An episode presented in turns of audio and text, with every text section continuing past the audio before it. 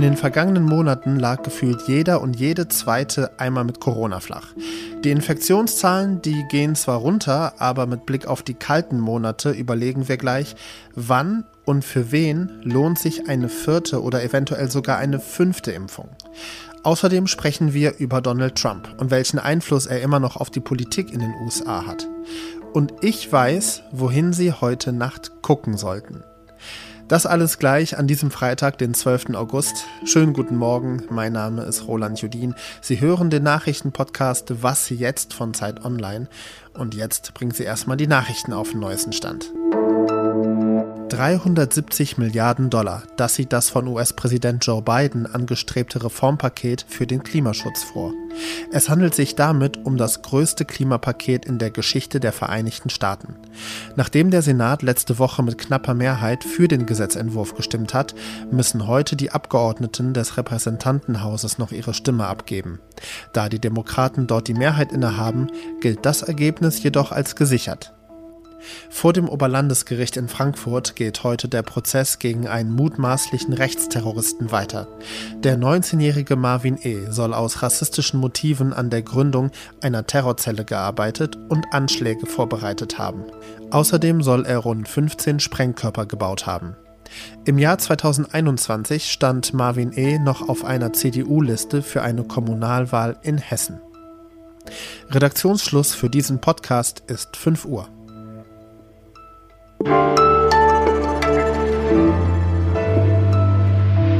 Corona ist nicht vorbei. Das zeigt sich, wenn der Bäcker an der Ecke früher zumacht, weil die Hälfte vom Personal krank ist. Oder Freundinnen einem auf WhatsApp schreiben, hey, ich wollte dich nur informieren, ich liege mit Corona flach und wir waren ja am Samstagabend noch zusammen auf der Party. Alles selbst erlebt diesen Sommer, vielleicht geht es Ihnen ja auch so. Die Corona-Sommerwelle, die ebbt ab, aber wie bereiten wir uns auf den Herbst und den Winter vor? Vor allem die große Frage ist, lohnt sich eine vierte Impfung? Darüber spreche ich mit Zeit Online Gesundheitsredakteur Florian Schumann. Florian, lass uns mal bitte eine Kosten-Nutzen-Rechnung aufmachen, ja? Für wen ist die vierte Impfung gesundheitlich sinnvoll? Also offiziell empfohlen ist die vierte Impfung von der Ständigen Impfkommission für Menschen, ähm, die durch eine Corona-Infektion besonders gefährdet wären. Also das sind Menschen ab 70, Immungeschwächte oder auch BewohnerInnen von Pflegeeinrichtungen. Der Vorteil dieser vierten Impfung wird größer, je älter und vorerkrankter man ist. So kann man es, glaube ich, sagen. Und für jüngere, ähm, gesunde, die haben hingegen ein relativ geringes Risiko, halt schwer an Corona zu erkranken. Und deswegen ist der Nutzen dieser vierten Impfung für sie nicht ganz so groß. Wahrscheinlich erhöht sie den Schutz vor einer Infektion, zumindest für eine gewisse Zeit. Ähm, Deswegen sagen uns auch die Fachleute, mit denen wir gesprochen haben, wenn Jüngere sich nochmal impfen lassen wollen, ähm, können sie das tun. Sie müssen es aber nicht so dringend tun, vor allen Dingen, wenn sie sich vielleicht auch noch zwischendurch infiziert haben, also dadurch auch nochmal ihr, ihre Immunreaktion aufge... oder vor allen Dingen, wenn sie sich zwischendurch auch noch zusätzlich infiziert haben. Die Varianten, mit denen sich die Menschen jetzt gerade im, vor allen Dingen auch im Sommer angesteckt haben, sind ja Omikron-Varianten. Und da ist ja ein Omikron-Impfstoff in aller Munde. Wann kommt der und lohnt es sich vielleicht auf den, auf den Omikron-Impfstoff zu warten, statt sich jetzt schon eine vierte Impfung zu holen? Ja, das ist natürlich eine, die große Frage, die sich gerade viele stellen. Es ist noch nicht ganz klar, wie viel besser diese angepassten Impfstoffe dann wirklich schützen werden. Es gibt so erste Daten zur Immunreaktion und die legen nahe, dass diese angepassten Impfstoffe die Immunreaktion nochmal verstärken und auch ein bisschen verbreitern können, eben weil sie an diese neuen Omikron-Varianten angepasst sind. Es kommt aber ein bisschen darauf an, welchen Impfstoff wir genau bekommen werden. Also ob er jetzt zum Beispiel auf BA1 Omikron angepasst sein wird, was äh, sozusagen im Winter ja zirkuliert ist, oder auf die neuen Varianten Sublinien BA4-5 ähm, die ja gerade zirkulieren. Da haben sich die europäischen Behörden noch nicht festgelegt. Und davon wird aber auch abhängen, wann der Impfstoff dann kommt. Also viele, mit denen ich spreche, gehen derzeit frühestens von Oktober aus. Und Jüngere, wie gerade schon so angedeutet, können darauf vermutlich noch warten. Gerade wenn sie schon drei Impfungen haben, dann, das ist die Einschätzung der meisten Fachleute, muss man sich jetzt keinen Stress machen.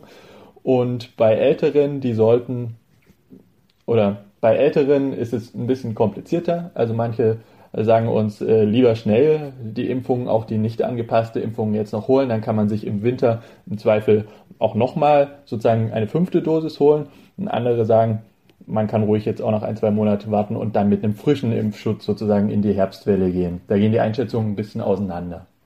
Jetzt weiß ich auf jeden Fall, was mein Plan ist. Ich hoffe, dass wir ein bisschen Klarheit in die Frage bringen konnten, lohnt sich eine vierte Impfung, ja oder nein? Danke dir, Florian. Gerne.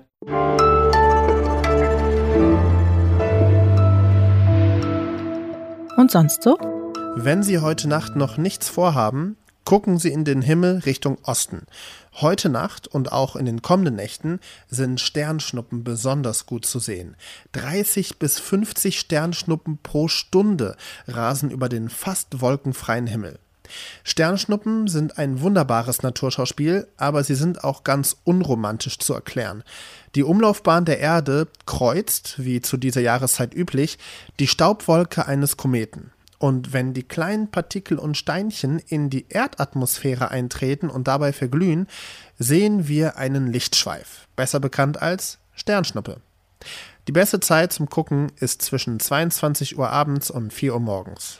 Und wenn Sie eine Sternschnuppe sehen, nicht vergessen, schnell was wünschen und es danach auch niemandem verraten, sonst geht der Wunsch nicht in Erfüllung.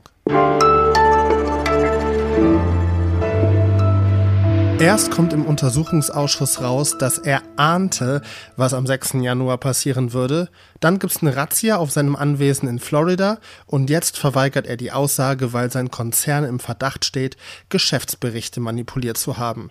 Immer mehr kommt ans Licht um Ex-US-Präsident Donald Trump. Aber ihm scheint das nicht wirklich zu schaden, denn Trump spielt immer noch eine enorm wichtige Rolle im amerikanischen Politikbetrieb. Und welche? Darüber spreche ich mit Heike Buchter. Sie ist Korrespondentin der Zeit in New York.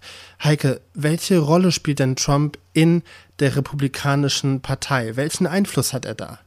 Ja, ähm, äh, Roland, das ist ähm, interessant, wie sehr sich Donald Trump eigentlich zu der leitenden Figur in äh, der GOP, also in der Republikanischen Partei, gemacht hat. Ähm, diese Partei hat praktisch ähm, die, die Basis ein bisschen verloren oder die hat eine andere Basis aufgebaut, eben äh, Blue Collar äh, ähm, und ähm, die früher eigentlich eher demokratisch gestimmt hatten. Aber Trump mit seinem Populismus äh, zieht diese äh, Menschen an, diese Wähler an und ähm, er nutzt das natürlich, äh, um seinen Einfluss auf die Partei weiter auszubauen. Wie kann ich mir das denn konkret vorstellen? Ich meine, der Untersuchungsausschuss um Donald Trump wurde live gestreamt, war sehr belastend. Die Razzia ist belastend. Jetzt verweigert er die Aussage, es wird gegen ihn und seinen Konzern ermittelt. Ähm, prallt das an seinen Anhängern, an seinen Parteigenossinnen und Genossen, prallt das einfach ab? Oh nein, so kann man das nicht sehen. Ähm, er hat ähm, jetzt gerade ähm, äh, getweetet und aufgerufen, dass alle vollblütigen Patrioten jetzt spenden sollen nach dieser ähm, Razzia in äh, Mar-a-Lago und ähm, seinem, seinem, ähm, seiner Residenz und seinem Resort.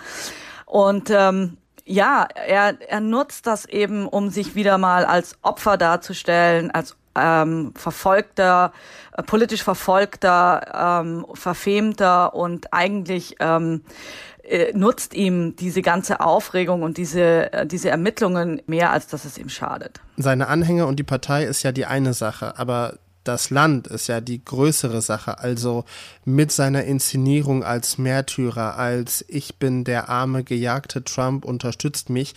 Kann er denn damit irgendwie im gesamten Land noch äh, ja, etwas gewinnen, Wahlen sogar vielleicht gewinnen? Ja, Roland, das, das Ding ist einfach, was man nicht übersehen darf, ähm, ist, dass er ähm, 2020 immerhin 74 Millionen Stimmen geholt hat.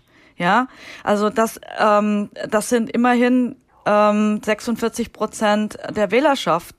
Und ähm, das heißt natürlich auch, dass dieses Land ist, ist immer noch ähm, extrem gespalten und wenn man so will, auf eine gewisse Weise auch extremer gespalten, eben auch gerade durch die Vorgänge um ihn. Er lebt vom Streit, er lebt von der Teilung ähm, und er ist immer jemand gewesen, der äh, vom Chaos profitiert. Und ähm, ich denke, wenn man sich anguckt, wie viele Leute ihn immer noch für den ähm, besseren Kandidaten halten und für den besseren Präsidenten ähm, äh, halten, ähm, für die ist das einfach nur eine Bestätigung, dass man mit allen Mitteln das Establishment, das sogenannte Establishment versucht, mit allen Mitteln diesen ähm, volksnahen Kandidaten irgendwie ähm, zu verhindern. Heike Buchter, vielen Dank nach New York. Gerne ähm, und ähm, bis zum nächsten Mal. Von New York zurück zu Ihnen in die Küche, ins Auto oder auch in Ihre Kopfhörer, die Sie beim Joggen tragen.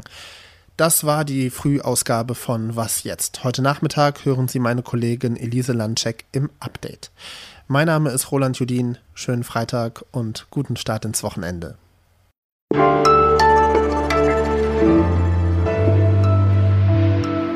Sternschnuppen sind also eigentlich nur Modder, der am Himmel verbrennt. Na egal, trotzdem schön.